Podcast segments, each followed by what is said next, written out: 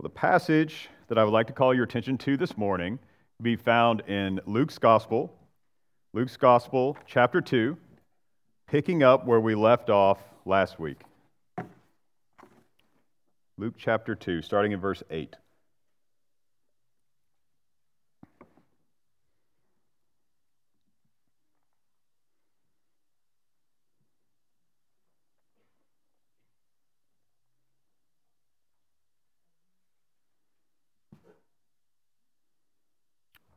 Chapter 2, starting in verse 8. Luke writes under inspiration of the Holy Spirit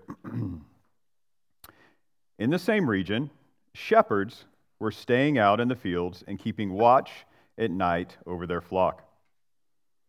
Then an angel of the Lord stood before them, and the glory of the Lord shone around them, and they were terrified. But the angel said to them, Don't be afraid, for look, I proclaim to you good news of great joy that will be for all the people. Today in the city of David, a Savior was born for you, who is the Messiah, the Lord. This will be the sign for you. You will find a baby wrapped tightly in cloth and lying in a manger. Suddenly there was a multitude of a heavenly host with the angel, praising God and saying, Glory to God in the highest, and peace on earth to people he favors. When the angel had left them and returned to heaven, the shepherds said to one another, Let's go straight to Bethlehem and see what has happened, which the Lord has made known to us. They hurried off and found both Mary and Joseph and the baby who was lying in the manger. After seeing them, the reported, they reported the message they were told about this child, and all who heard it were amazed at what the shepherds said to them. But Mary was treasuring up all these things in her heart and meditating on them. The shepherds returned, glorifying and praising God for all the things they had seen and heard, which were just as they had been told. This is the word of the Lord. May He write His truth on our hearts this morning. Father, we thank you and praise you for your word. God, we pray that you would illuminate it to us this morning. God, I pray that you would guard my mouth and these people's ears, that only your truth would remain. If I would say anything at all that is unprofitable and unhelpful, that it would fall away and be forgotten. God, have your way and work in our lives this day. And we pray it in Christ's holy and precious name. Amen. One of the, uh, the tasks that I have as a pastor is to send out emails and, as some of you have been around know that sometimes I mess them up, but I have to send out emails and, and, and, talk about different things that are happening. And some of them are sad, like someone's sick or someone's mother passed away. But this fall, I've got to send a lot of happy emails. And, and three of those happy emails have been birth announcements. You know, we're very blessed here at Wycliffe Church. We've had three babies born this fall. And in 2024, we have four that are due. And, and, and, so we send out these birth announcements, and, and we think about this passage and uh, uh, thinking about our, our church. I started researching birth announcements, specifically royal birth announcements. And, and it's kind of interesting. You can go down a rabbit hole of the history of birth announcements, but we'll, we'll just stick to the last hundred years in England. I, I read that when Charles, when Prince Charles was born, that uh, his mother Elizabeth announced his birth by telegram. That sounds like something we, you know, we don't hear much about anymore. I always, when I was a kid, I always wanted to get a telegram. They, they went away, uh, and I can't ever get one. But they, they announced the birth by telegram. And, and Princess Diana and, and Prince Charles, when they announced the birth of, of William, they did it on television. But then things progressed kind of kind of differently because when William and Princess Kate announced the birth of a future king, they did it on Twitter. You might imagine a few centuries ago that a town crier would, would go through the town and tell everyone, hey, a, a future king has been born. But this birth announcement is unique because it's not a future king, right? It's Jesus Lord at his birth. Jesus Christ is king uh, when he is born. And today, as we think about this passage and as we gather together to celebrate the birth of Christ, we're going to think about the birth of the King of Kings. And now, all over, over the world, all over this country, all over this state, even, people will be thinking about Luke chapter 2. They may be in other passages, but a lot of them are going to be in Luke chapter 2. And some of the sermons will be sentimentalized, like we're thinking of little babies in mangers, or, or some of them may even be over, you know, elaborate and, and dramatized. They may have light shows and different things. But this Christmas Eve morning, I'm going to ask you a question as we consider this passage. And the question I'm going to ask you is how do you respond to the Davidic king born in Bethlehem?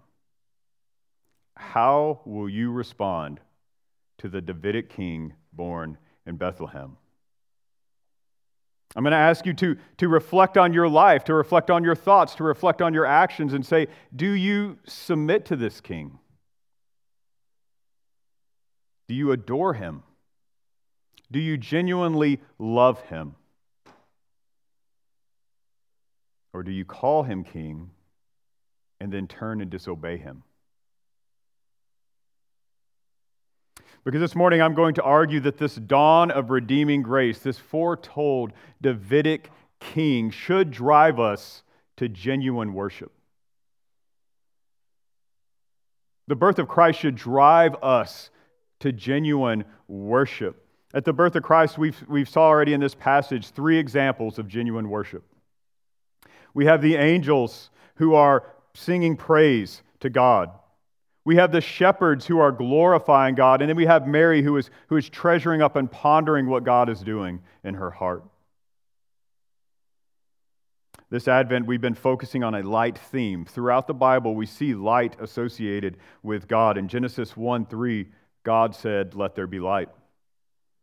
When God made a covenant with Abraham, God appeared in a pot of fire. When he appeared to Moses, it was as a burning bush.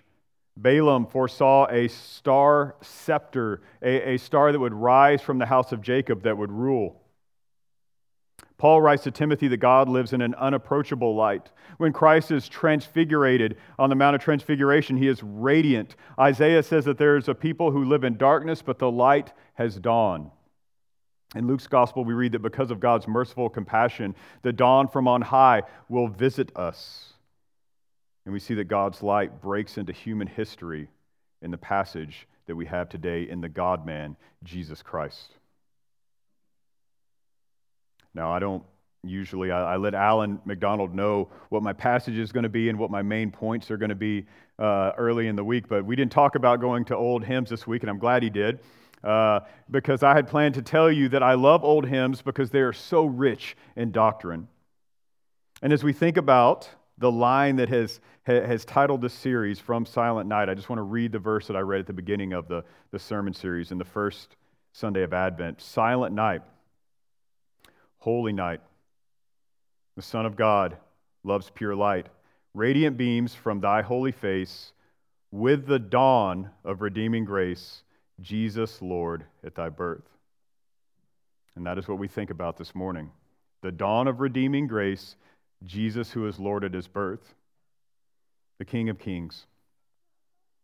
Now, last week we looked at the beginning part of Luke chapter 2, and we saw that Joseph and his fiancee Mary are, are called to go to Bethlehem, the city of David, because of a census, because uh, uh of uh, a decree that came out from Caesar. Now, the Old Testament foretold that the Messiah would be born in Bethlehem. We see that in Micah 5 2. But David and Mary lived in Nazareth. So, the, the events that brought them back to Bethlehem so this prophecy would be fulfilled was a, was a, a Caesar ordered a census and, and a tax, and then the local governor ordered it at a specific time, and that specific time happened, happened to be right when Mary would give birth.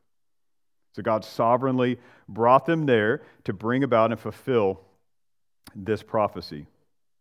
Now, when Joseph and Mary get to Bethlehem, they find that there isn't anywhere for them to stay. The, the, most of your Bibles will say an inn. Some of them say guest room, but either way, there's nowhere for them to stay. And they take up shelter in a livestock shelter, a cave, a barn, or a bottom of a house. We're going to talk about this more later, and I think Keenan's going to talk about it some next week. But then we get to verse 8 and we look, and we see that in that area, these shepherds are watching their flocks at night, and an angel appears to them. Now we hit pause real quick. They're watching their flocks at night. That tells us something. historically. It tells us this little bit of information that Jesus was probably not born December 25th, right? Because in that culture, the custom was not to keep your sheep in the field during the winter months. The sheep would have only been in the field from March to maybe November. And in those other months, those colder months, they would have been inside. And so, more than likely, Jesus was born sometime between March and November. But that doesn't really matter, does it?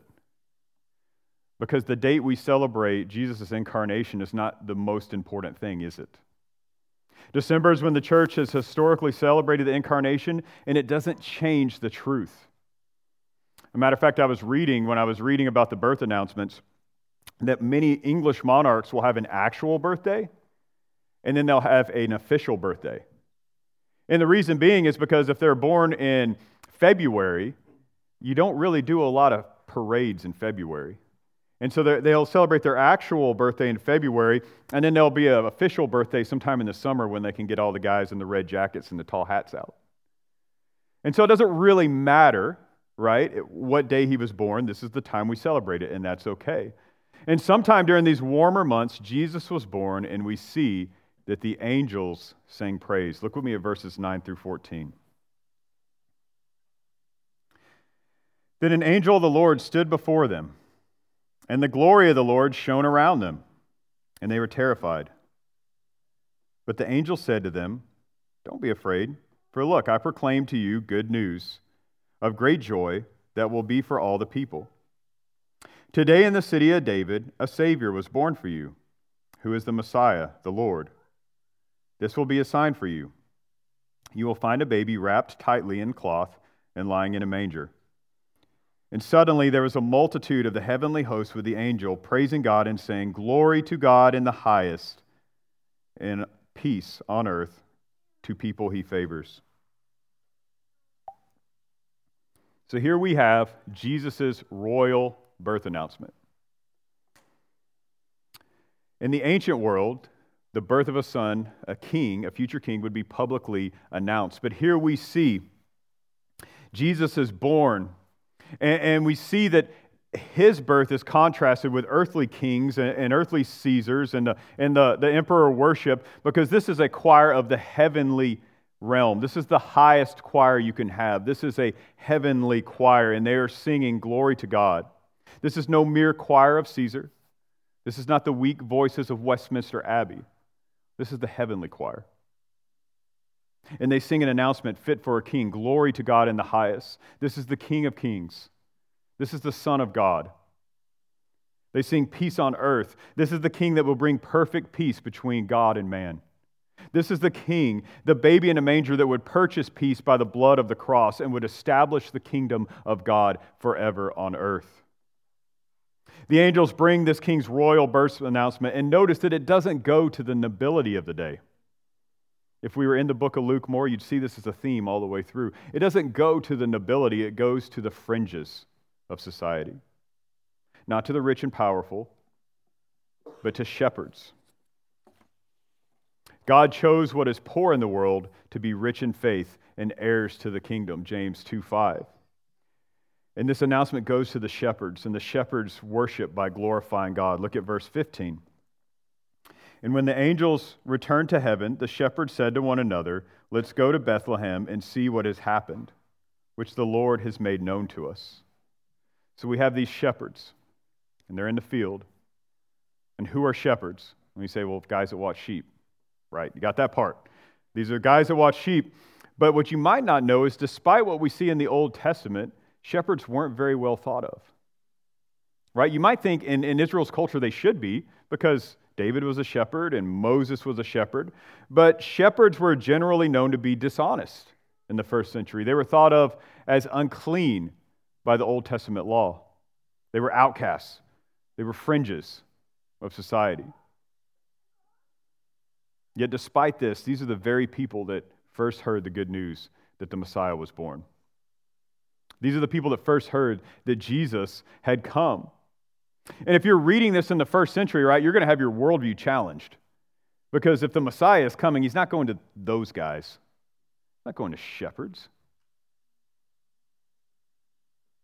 But it's the very people that the Lord chose to announce the birth of his son to the outcast. Look with me at 16. And so these shepherds, they hurry off and found both Mary and Joseph, the baby, who was lying in a manger. So they immediately go. They get this announcement Jesus has been born, and they go. They don't wait. The hurrying is not so much the speed of which they went to Bethlehem, but the fact that they immediately left. The shepherds receive this news and they don't debate, they don't argue, they don't say, hey, you know, who's going to stay behind Keenan? You're staying behind to watch the sheep, and we're going to go. They just all go. They immediately go to see this Lord that has been born in the stables. And they waste no time, and they probably checked all the stables until they found the one that had a baby. Now, I told you there'd be more about this. There's a debate over whether Jesus was actually born in a stable or if he was born in a home. Some people say back then that, you know, livestock was kept under the house on the first floor and people lived on the second. Um, I just want to say that if you're in that debate, I know some of you are, we're never actually told in Scripture exactly where he was born. So there's, there's grace there, and it's not essential to the gospel. But I will say that since the second century, even secular historians have said that Jesus was born in a stable. And Christ was, it says in the text, laid in a manger because there was no room for them in the inn. It doesn't say, well, they didn't have anything else in the house, so they put him in a manger. It says he was in a manger because there was no room in the inn, which leads me to believe, with the histor- history of, uh, of the, the church and because of the way it's worded, that Jesus was actually born in a stable. And when these, when these shepherds went to find Jesus 2,000 years ago, they didn't go door to door. I believe they went and they looked in all the, the different uh, stables and, and livestock pens until they found the one that had a baby. And when they found this baby, they were glorifying and praising God. Look at verse 20. The shepherds returned, glorifying and praising God for the things they had seen and heard, which were just as they had been told. So they search the town of Bethlehem until they find this, this baby in a feeding box. And then they go back and they're glorifying and praising God. We see what the angels started, right? The beginning of the passage, the angels are glorifying God. Now the shepherds are taking up and praising God because of what they've seen. From the heavenly to the fringe of society, we see God glorified because of what happened on this night. And third, we see that Mary worships by treasuring and meditating on God's acts. Look with me at verses 17 through 19. After seeing them, they reported the message they were told about this child, this being the shepherds. And all who heard it were amazed at what the shepherds said to them. But Mary was treasuring up all these things in her heart and meditating on them. So everyone's amazed at what's happening this night in Bethlehem. Everyone who's involved, they're amazed at what's happening. The, the, the story of the angels, the shepherds knowing that Jesus was there, but Mary, you could just almost picture her quietly, like taking it all in. And she's, she's pondering this and she's treasuring it in her heart. The, the, the Greek word literally means treasured up and she's meditating on these things. And sometimes, friends, we get the wrong idea of meditation, right? Like we get our idea from like the Lion King and the, the baboon Rafiki, right? Like we get the idea that meditation is, is me sitting Indian style, trying to clear my mind and not think about anything. Maybe I'm mumbling some chant. But really, meditation is not trying to clear our minds, but for the Christian, it's turning over and over and over the things of God and thinking about and contemplating on these things and pushing them down into our hearts treasuring them up. Many of you remember Jason Asher and Jason and Ashley that moved him. They spent a lot of time at our house, and we would always kind of joke because Jason and I both talked about this kind of weird, but we do a lot of thinking in the shower. I don't know if y'all know or not, but I, I, uh, I, I think of most of my illustrations for my sermons in the shower. Why? Because I'm alone. Nobody's pulling on me and I'm in there and I'm just thinking about the passage for that week and I'm turning it over and over and over and meditating on it. And we see this with Mary. She's just over and over meditating on these things that are happening. Her child is the Son of God, He's Lord at His birth. She's probably thinking of Gabriel coming, saying that he's going to be born holy. And now this, this angelic choir appears to these shepherds, and these shepherds show up saying, Yeah, we, we were told this is the Christ child. And so as we look at this, as we look at this passage, and we think about the angels, and we think about the shepherds, and we think about Mary, the question before us is how do we respond to Christ? How do we respond to the good news that God became flesh? You know, Ligon Duncan says no one has an encounter with God and thinks that's boring or irrelevant. And I agree. So as we reflect honestly,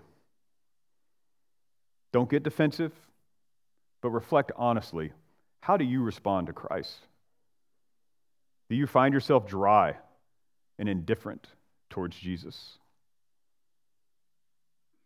When you look back on your life, do you see that indifference towards Christ is normal? Alistair Begg said one time that, I don't know if it's still this way because he's got a pretty big church now, but when he was a younger guy, that he, he would see lots of times a, a man, a couple would come in, and the man is with the, uh, the wife, and the wife is, is happy to be there, but the guy just looks completely unhappy to be there. He's, he's, you know, while the songs are going, he's jingling his change or whatever, and, and, and he's looking around. He says, and then one day, the man comes in and he's just singing at the top of his lungs. He said, What happened? Well, he finally realized who Christ is. So, what's, what do you do with Christ? Have you truly bent your knee to this king? Or are you a fraud in his court? Can you say that you truly serve him, that you, you, you, you serve him with a true tongue, that you praise him with a true tongue? Is everything you own at his disposal? Your home, your life, your, your money, your time, is it all of it belong to Christ? Or were you expecting this morning for a sentimentalized sermon about a baby in a manger so you could feel good before you open presents? Because this baby in a manger would redeem man. He would die as a substitute so that all those who repent and believe in him might find life. This morning, friend, if you have not trusted my King, confess, turn, and repent then it'll truly be a, a Merry Christmas. Perhaps you think you're unworthy. Well, we all are. I certainly am. But as we see in this example with the shepherds, God saves us despite who we are, not because of who we are to show that He is God and that He can take the lowly of the world and make it into something and that He can make a people into something for Himself. He came to seek and to save the lost. And friend, you cannot truly worship until you have done this, until you have repented and believed. But for those who are Christ's, how do we worship? J.I. Packer says this Worship in the Bible is the due response of rational creatures to the self revelation of their Creator. It is honoring and glorifying God by gratefully offering back to Him all the good gifts and all the knowledge of His greatness and gracious that He has given. You see, worship is more than just the songs we sing on Sunday morning. Sometimes people will say, well, there's the worship time, and then this guy gets up and talks for a little while, right? No, that's not. Worship is not just the songs. Our worship is listening to biblical preaching, if it be biblical. Our worship is, is faithfully giving. Our, our worship is faithfully working in our vocation.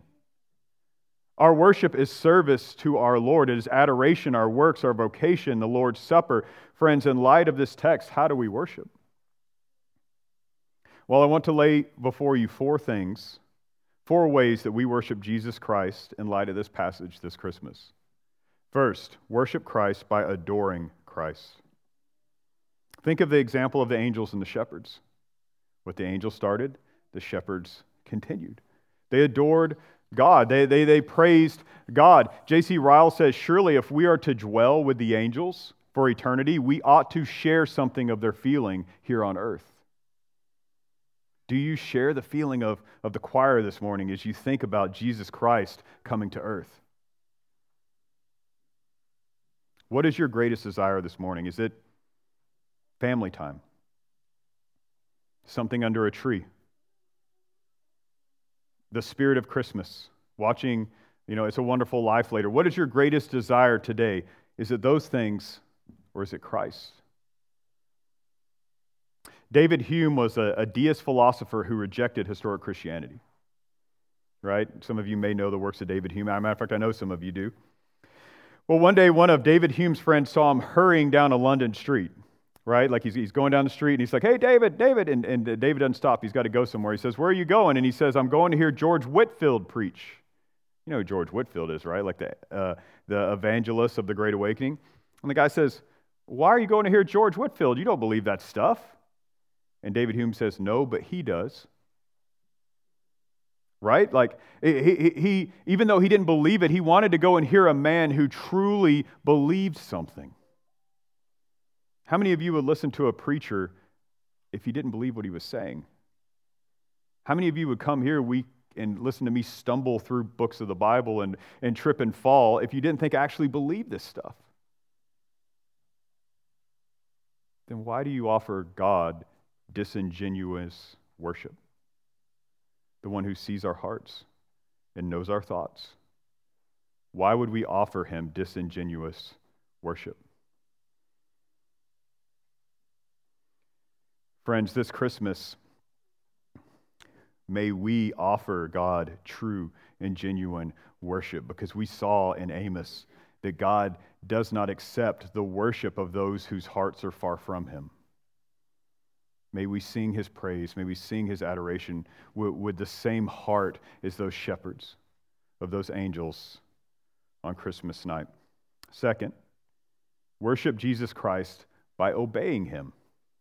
By obeying him. You know, during the English Reformation, so we have the Protestant Reformation in Europe, and then we have the English Reformation, and then there's the setback, right? Like Henry VIII, he dies, and his son Edward is a Protestant, the young child king, and, and, he ends up dying as well. And who takes the throne but Mary Tudor, right? You know, probably know her as Bloody Mary. And so Bloody Mary, man, she's just pouring out her wrath uh, on the Protestants, right? And one of those Protestants is a guy named John Hooper. John Hooper. John Hooper was burned at the stake in 1555 for refusing to recant the Protestant faith. He left behind a wife, two children, and evidently an adoring congregation that loved him. But there's a tender note in a letter that Hooper wrote to his fellow prisoners when he's locked in the Tower of London. So he's locked in the Tower of London, and there's some guys that had been in a prayer meeting, and, and the authorities busted in and arrested them all. And he, he writes this note to them, and, and he points to our passage today. And he says this He says, Read the second chapter of St. Luke. There you shall see how the shepherds that watched their sheep at night, as soon as they heard that Christ was born in Bethlehem, by and by must go to see him. They did not reason nor debate with themselves who should keep the wolf from the sheep in the meantime, but they did as they were commanded, and committed their sheep to those who to whose pleasure they obeyed. So let us do now, be called, let us commit all other things unto him who called us. He will take heed that all the things shall be well. He will help the husband. He will comfort the wife. He will guide the servants. He will keep the house. He will preserve the goods. Yea, rather it should be undone. He will wash the dishes and rock the cradle. Cast therefore all your cares upon Christ. How should we worship? In obedience knowing that God is sovereign. He's worked it all out. We just have to be faithful. The, Robert Bruce, the Scottish Puritan, saw worship and service as synonyms. Our service to God, our, our worship to God. Friends, our worship is not mere singing, but it is trusting and obeying the one true and living God. He's in control. Third, worship Jesus Christ by trusting his word. Our worship must be formed by God's word, the regulative principle. Why do we pray as long as we pray? Why do we preach the way we preach? Why do we sing the songs we sing? Why do we work the way we work? It's because it's all informed by God's inerrant word. Our public worship is structured according to his word, and our private and family worship should be as well. Psalm 19 reminds us that God's word is perfect, it renews life. God's word is trustworthy, it makes the inexperienced wise. God's word is right, making hearts glad. God's word is radiant, making the eyes light up. Do we believe those statements? Do we believe that God's word is sufficient? Or do we need dancing stormtroopers and movie clips on Sunday morning? Worship Christ by living a way that believes him and believes his word. Fourth, worship Jesus Christ by pondering the truth of Christ. Mary treasured up everything that was happening around them and meditating on it. She was pondering it and storing it in his hearts. And how many of us, friends, when we read our Bible in the morning, when you have your private time and you open your Bible and you read it, how many of us have forgotten what we read by lunch? How many of us have forgotten what we read by the time we close our Bible? And you say, Well, I don't have a very good memory. I just can't remember stuff. Friend, I know most of y'all have good memories because you can tell me about the football game you watched. You can tell me about the Hallmark movie you watched. You can tell me about the latest political drama or what's on Fox News or did I read about this person. And so I would lovingly argue, I would put before you that it is, this is not an issue of ability, it is an issue of desire. If we want to meditate on God's word, if we want to worship Him by, by knowing His word, we can do it. Psalm 19:11 says, "I have treasured your word in my heart." Psalm 19:97 says, "How I love your instruction. I meditate on it all day long." Friends, we must cultivate the discipline of meditation. We must cultivate the ability to, to know God's word and, and store it up in our heart. Friends, the Davidic king is born, the one who will rule on his throne forever has been born. 2,000 years ago, God broke into human history to ransom a chosen people. How do we respond to him? He deserves all our worship. Everything we have, if we are his, is at his disposable disposal. The dawn of redeeming grace should drive us to genuine worship, adoration, yes, but not just lifting hands when we're singing, also what we do on Monday morning at our job. Yes, when we come in here and we sing a mighty fortress and we think about the fact that God has saved us, but also on Wednesday morning when we open our Bible, dwelling on His word, storing it in our heart, and living it out. And we see this example in the angels, in the shepherds, in Mary, throughout the New Testament, throughout church history, our older brothers and sisters in Christ who have by their lives given us an example of faithfulness. And now we must ask ourselves how will I respond to Christ? Because I lay before you today that the King of Kings and Lord of Lords, the one who is Lord of his birth, the, the, the baby in the manger, is worthy of our worship. Heavenly Father, as we reflect on the birth of Christ, may we soberly consider our daily worship. May today and tomorrow and tonight, even as we gather back together, be a time of genuine worship. As we reflect on the, the joy uh, uh, of Christ, may we also reflect on our responsibility. Help us to serve our King from the heart, and may our word indeed be honor to him. We pray this in his name. Amen.